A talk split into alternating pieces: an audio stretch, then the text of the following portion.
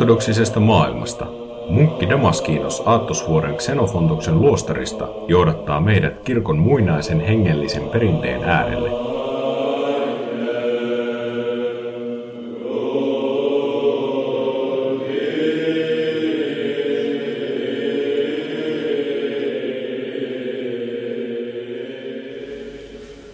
Suuri paasto on alkanut niin Suomessa kuin meillä vanhaa kalenteriakin noudattavilla. Tällä kertaa ajattelin käsitellä useampia kysymyksiä, joihin sopii ehkä hieman lyhyempi vastaus kuin aiemmissa jaksoissa. Joku kuulijoistamme kysyy, voiko munkilla olla vapaa-aikaa? Onko se hyvä asia? Ortodoksessa luostariperinteessä vuorokausi jaetaan yleensä kolmeen osaan rukoukseen, työntekoon ja lepoon, jotka periaatteessa olisivat yhtä suuria, mutta käytännössä lepoa jää hieman vähemmän kuin rukousta ja työntekoa. Kuulijan kysymykseen vastaaminen riippuu siitä, miten vapaa-aika ymmärretään. Vapaa-aika terminä tuo useimmiten mieleen vaikkapa harrastukset tai ystävien kanssa ulkona käymisen – mutta yhtä lailla vapaa-aika voi olla lepoa tai vaikka kirjan lukemista. Munkki samalla tavalla kuin kaikki muutkin ihmiset on voimiltaan rajallinen ja siksi hän tarvitsee lepoa kilvoitusta varten. Niin unta kuin muutakin rentoutumista, esimerkiksi kahvikupin juomista kilvoitusveljen tai jonkun vieraan kanssa. Tässä mielessä munkin elämään kuuluu ehdottomasti vapaa-aika. Gerontikonissa eli erämaisien sanontojen kokoelmassa on kertomus pyhästä Antonios Suuresta, ankarasta erakosta, jota tuli katsomaan eräs munkki kuultuaan tämän maineesta suurena kilvoittelijana. Tullessaan Antoniuksen luo hän kuitenkin näki tämän kertomassa vitsejä oppilailleen. Vieraileva munkki järkyttyi tästä, koska miten ihmeessä ankara kilvoittelija voi nauraa ja kertoa vitsejä. Antonius vastasi, että munkki on kuin jousipyssy. Jos sitä jännittää liikaa, voi jousi katketa ja siksi on parempi joskus päästää irti. On silti totta, että munkille ylenpalttinen vapaa-aika tai rentoutuminen ei ole hyväksi. Luostarikilvoituksessa perinteisesti jätetään unen määrä minimiin, samoin kaikki viihdykkeet. Meidän luostarissamme Aatosvuorella esimerkiksi tulee pyytää ikumenilta siunaus jokaista romaania varten, ja käymme hakemassa siunauksen aina ennen kävelyretkellekin lähtemistä. Tämän tarkoituksena on varmistaa, että vapaa-aika palvelee todellista tarkoitustaan, eli se virkistää munkkia ankarampaa kilvoittelua varten. Jos vapaa-aika sen sijaan alkaa tarkoittaa oman nautinnonhalun tyydyttämistä tai johtaa laiskuuteen tai velttouteen, on kyse vääränlaisesta vapaa-ajan vietosta, ja tällaista vapaa-aikaa munkin tietysti tulee välttää. Mennään sitten toisen kysymyksen pariin. Eräs lukijoistamme kysyy, voiko maalikko toimia opettajana ja voisiko hän esimerkiksi ryhtyä pitämään blogia tai vlogia, jossa jakaa omia kokemuksiaan ortodoksina olemisesta – Ortodoksessa kirkossa opetusvirka on eri, ensisijaisesti piispan vastuulla. Hänen tehtävänään on toimia opin puhtauden varjelijana omassa hiippakunnassaan. Piispan kokouksen tehtävänä taas on tehdä tämä sama asia kirkkokunnan tasolla. Papit toimivat paikallisseurakunnissa opettajina oman piispansa siunauksella. Opettamiseen liitetään paitsi kuuliaisuusaspekti, se, että pappi toimii piispansa valtuuttamana, mutta myös sakramentaalinen aspekti. Piispan ja papin vihkimykset ovat opettamisen edellytyksiä. Kyse tässä hierarkiassa ei ole jostain kirkon jämähtämisestä menneeseen, vaan se liittyy koko kirkon teologiseen ymmärrykseen siitä, mikä kirkko on. 400-500-lukujen vaihteessa vaikuttanut tuntematon kirjailija – joka laati teoksensa Dionysios Areopagitan nimissä, oli oikeastaan ensimmäinen hierarkia-termiä ikinä käyttänyt ihminen. Tämä henkilö, jota useimmiten teologiassa nimitetään pseudodionysiokseksi, koska kyse ei ollut varsinaista Dionysiuksesta, kuvaili paitsi taivaallista enkelien hierarkiaa, myös kirkon hierarkiaa. Dionysioksen mukaan jokaisen ihmisen tehtävänä on nousta hengellisessä mietiskelyssä kohti näkymätöntä jumaluutta, mutta samalla kirkon hierarkia, siis kirkon papisto eri asteissaan, välittää meille kokemusta tämän kosmisen hierarkian ylimmistä tasoista. Piispan tehtävänä kirkon hierarkian yläpäässä on siis välittää yhtäältä vihkimyksensä kautta saamaansa armoa papeille – pappien taas alemmille hierarkioille ja lopulta maallikoille. Tämä ajatus hierarkiasta ei tarkoita sitä, että papiston jäsenet olisivat automaattisesti erehtymättömiä ja pyhiä. Sen sijaan se tarkoittaa sitä, että vihkimyksessään papiston jäsenet saavat armon jakaa sakramentteja, eli Jumalan pyhitystä näkyvien elementtien muodossa kirkkokansalle. Heidän opetustehtävänsä, niin kuin sanoin edellä, liittyy tähän sakramentaaliseen hierarkiaan. Joissain tilanteissa myös maallikot toimivat opetustehtävissä kirkoissa, voivat jopa saarnata liturgian yhteydessä. Tähän tarvitaan kuitenkin aina piispan siunaus, jotta kirkon hierarkinen rakenne säilyy. Samoin maallikolla tulisi olla tätä tehtävää varten oman rippiisänsä siunaus, jotta siihen saadaan toisen ihmisen ulkopuolinen mielipide. Erityisesti siunauksen pyytäminen pätee luonnollisesti kirkollisiin yhteyksiin. Mutta jokainen meistä saattaa arjessa toimia toiselle ihmiselle opettajana epävirallisesti joissain yhteyksissä. Tällaisesta toiminnasta voi ehkä olla kyse myös vaikkapa blogin pitämisessä internetissä. Tähän liittyy kuitenkin suuria hengellisiä vaaroja. Bloginkin pitämisessä tai vaikkapa tässä podcastissakin on helppo luiskahtaa saarnaamaan tai paasaamaan toiselle ihmiselle, ja tämä aiheuttaa vastareaktioita, vaikka oma tarkoitus olisikin hyvä.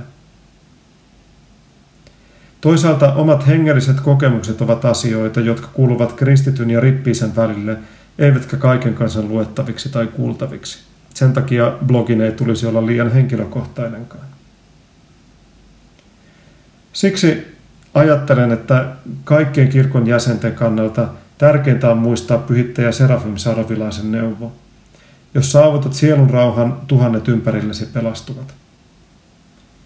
Parhaiten teemme siis työtä ja lähetystyötä ortodoksen kirkon hyväksi, pyrkimällä lakkaamatta kohti pyhitystä oman rukouskammiomme hiljaisuudessa, kaukana muiden ihmisten katseilta.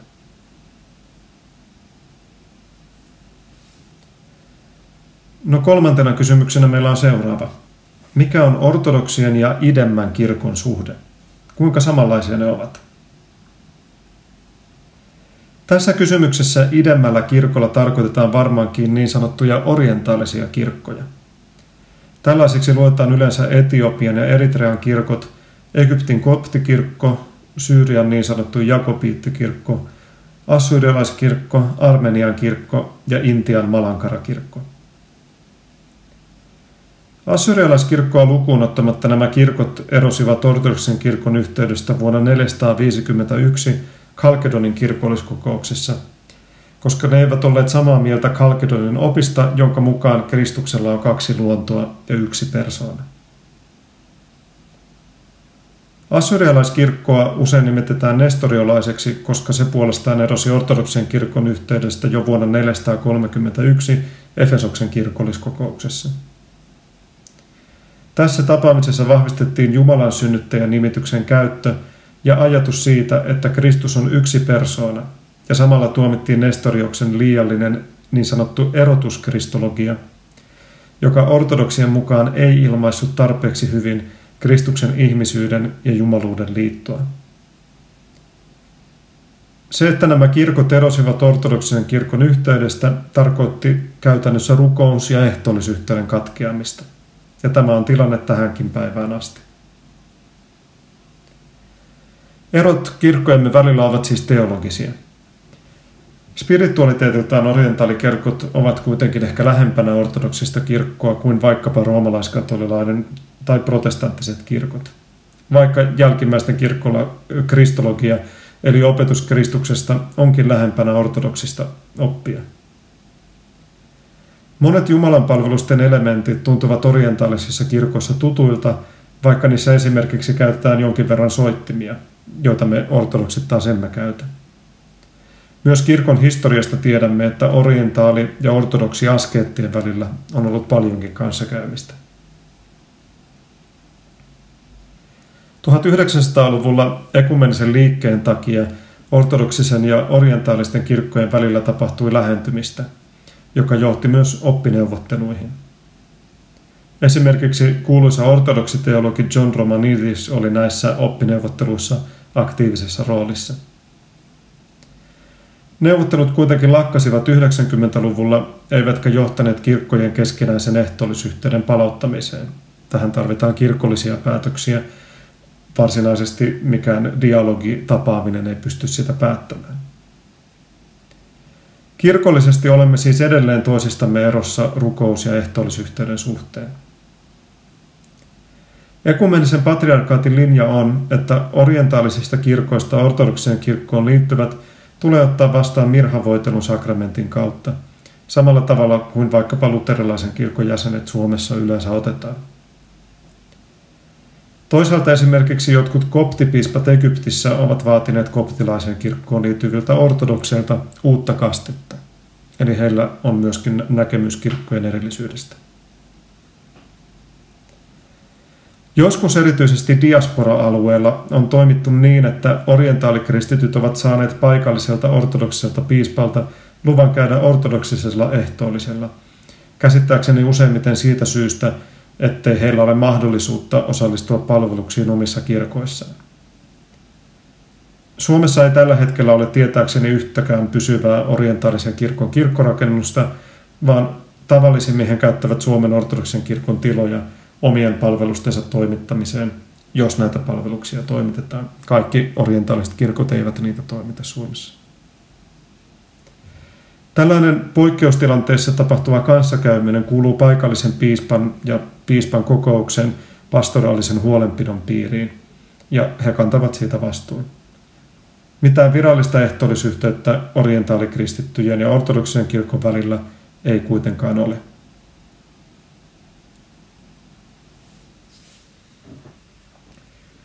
Otetaan seuraavaksi pari toisiinsa liittyvää kysymystä. Kuulijamme kysyy, Auttavatko munkit sairaita ja köyhiä ihmisiä käytännössä vai meneekö esimerkiksi paasto näiden edelle? Entä miten ortodoksinen kirkko Suomessa ja maailmalla auttaa köyhiä, sairaita, monella tapaa siipensä saaneita ihmisiä? Aloitetaan ensin jälkimmäisestä kysymyksestä.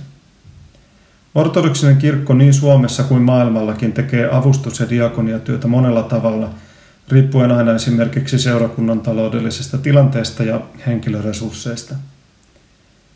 Suomen ortodoksisen kirkon suurimmassa seurakunnassa Helsingissä on useita päätoimisia diakoniatyöntekijöitä, jotka auttavat apua tarvitsevia monilla eri tavoin. Helsingin ortodoksisella seurakunnalla on myös pitkään ollut auttava puhelin, jossa pääasiassa päivystävät vapaaehtoiset. Joissain muissakin seurakunnissa on päätoimisia diakoniatyöntekijöitä, mutta suurimmaksi osaksi avustusta tekevät seurakuntalaiset. Ja näin asian tulisi ollakin. Vastuu muiden ihmisten huolenpidosta kuuluu jokaiselle kristitylle yhtä lailla, emmekä me voi ulkoistaa sitä ainoastaan papistolle tai seurakunnan työntekijöille. Seurakunnat jakavat usein esimerkiksi ruoka-avustusta tai järjestävät aterioita työttömille ja eläkeläisille.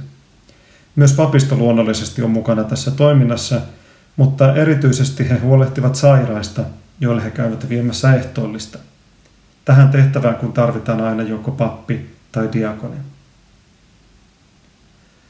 Joillain seurakunnilla on myös lähetyspiirejä, jotka tukevat kirkon harjoittamaa lähetystyötä – Suomen kirkolla on myös oma avustusjärjestönsä Filantropia, joka tekee merkittävää avustus- ja lähetystyötä, ja tätä esimerkiksi paastokeräyksien kautta voidaan tukea.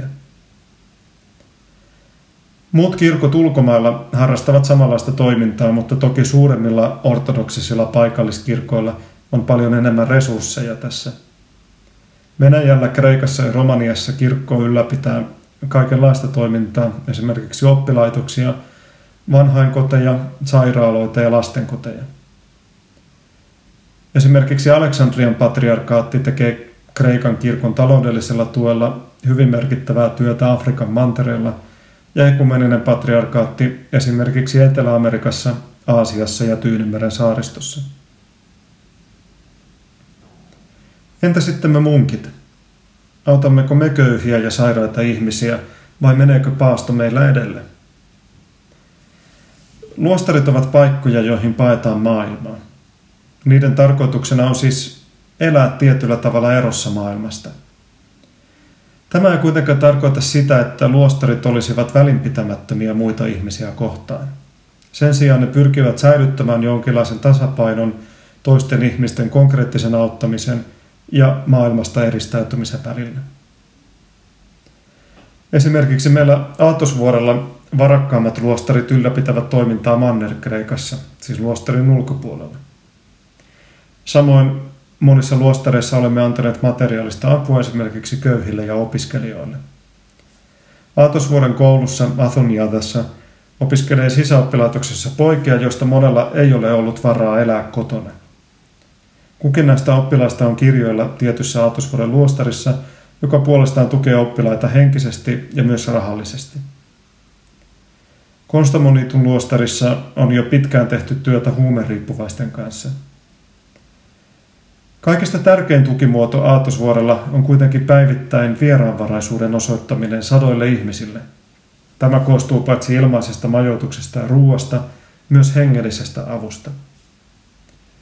Monelle ihmiselle yhteys luostariin ja kenties siellä sijaitsevaan rippiisään on melkeinpä elinehto. Siksi myös Aatosvuoren rippiiset matkustelevat usein pyhän vuoren ulkopuolelle kuulemaan synnintunnustuksia erityisesti naisilta – jotka eivät voi vierailla luostarissa. Mutta munkilla on tietysti aina myös omat hengelliset velvollisuutensa. Munkki auttaa maailmaa aineellisen avun lisäksi erityisesti oman rukouksensa kautta, kantamalla maailman hengellisiä taakkoja. Monesti nykyisessä maallistuneessa maailmassa kiinnitetään huomiota ainoastaan kirkon tekemään näkymättömään työhön. Tällöin unohdetaan kuitenkin kaikista tärkein – nimittäin huolenpito ihmisten sieluista. Jos munkit eivät ehdi keskittyä rukoukseen ja hengelliseen kilvoitukseen, katoaa koko luostarielämän ydin. Siksi kukin luostari pyrkii pitämään huolta vieraanvaraisuuden ja eristäytymisen välisestä tasapainosta omalla tavallaan, omat olosuhteet ja mahdollisuudet huomioon ottaen. Vielä ehdimme lopuksi yhden kysymyksen. Samainen kuulija kysyy, miltä ajalta ovat ensimmäiset varmat todisteet Jumalan synnyttäjän kunnioituksesta? Vastaus tähän kysymykseen on hieman monimutkainen ja vaatisi useamman kirjan mittaisen selvityksen, jos haluaisimme siihen kunnolla vastata. Monimutkaisen tästä tekee se, että termi kunnioitus on niin monimerkityksellinen. Mutta varmasti tiedämme, että Jumalan synnyttäjää on kunnioitettu niin kauan – kuin kristinusko on ollut olemassa. Jo Luukkaan evankeliumissa Maria profetoi itsestään, että kaikki sukupolvet tulevat ylistämään häntä autuaaksi, ja näin on sitten käynyt. Kirkon traditiossa myös painotetaan, että Jumalan synnyttäjä oli apostolien johtaja Kristuksen ylösnousemuksen jälkeen. Siksi Jumalan synnyttäjä myös kuvataan usein helatorstain ikoniin opetuslasten keskellä. Jumalan synnyttäjän kuolonunen nukkumisen hetkellä taas apostolit kokoontuivat hänen hautajaisiinsa, mikä osoitti hänen olleen kunnioitettu henkilö jo aivan varhaisimmassa kirkossa. Erityisesti tämä Marian henkilöä kohtaan osoitettu kunnioitus näkyi tekstissä, joka kulkee nykyään nimellä Jaakobin protoevankeliumi. Se on todennäköisesti peräisin sataluvun jälkipuolelta, eli on alle sata vuotta raamatun evankeliumia nuorempi teos. Teksti kuvaa Jumalan synnyttäjän elämää aina hänen omasta sikiämisestään Kristuksen syntymään saakka. Tämä teksti on ollut merkittävä lähde ajatukselle Jumalan synnyttäjän ikuisesta neitsyydestä, ja se myös esittää Jumalan synnyttäjän vakaasti askeisissa elävänä kilvoittelijana. Jos tällainen kirja on syntynyt näin pian evankeliumien jälkeen, on se varmasti merkkinä myös jonkinlaisesta Jumalan synnyttäjän kunnioituksesta kirkossa. Mitä sen sijaan tulee liturgiseen kunnioitukseen, ollaan hankalamman kysymyksen ääressä. Jotkut tutkijat ovat ehdottaneet, että vanhin rukous Jumalan synnyttäjälle, sinun laupeutesi turvaudumme Jumalan synnyttäjä, olisi peräisin jo 200-luvulta ja sitten eräs vanhimmista liturgisista veisuistamme ylipäätään. Tästä kaikki tutkijat eivät kuitenkaan ole olleet samaa mieltä. Mutta joka tapauksessa termi Jumalan synnyttäjä oli käytössä viimeistään 300-luvulla, ja se vahvistettiin erityisesti Efesoksen kirkolliskokouksessa vuonna 431. Voisi sanoa, että Efesoksen kokouksen myötä Jumalan synnyttäjän liturginen kunnioitus nousi erityiseen kukoistukseen. Tältä ajalta on todennäköisesti peräisin esimerkiksi akatistoshymni. Samalla ja seuraavalla vuosisadalla kirkon kalenteri lisättiin Jumalan synnyttäjän juhlia, joita juhlimme tänäkin päivänä. Toinen kultakausi Jumalan synnyttäjän kunnioituksessa oli ikonoklasmin aikoihin 700-800-luvuilla. Nykyiset liturgiset tekstimme ovat pääasiassa peräisin tältä ajalta. Tässä olivat kaikki kysymykset tällä kertaa. Jos mieleen tulee lisää kysyttävää, Voit lähettää niitä osoitteessa ortodoksisesta maailmasta.blogspot.fi. Toivotan kaikille siunattua suurenpaaston jatkoa ja voimia kilvoitukseen tällä hyveiden kilpakentällä.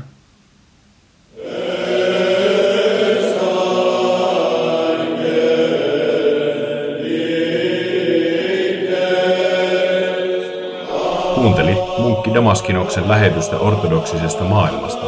Kysymyksiä ja palautetta voi lähettää sähköpostitse osoitteeseen munkki.damaskinos.org.fi. Lisää kuunneltavaa ja luettavaa löydät osoitteesta ortodoksisesta maailmasta.blogspot.fi.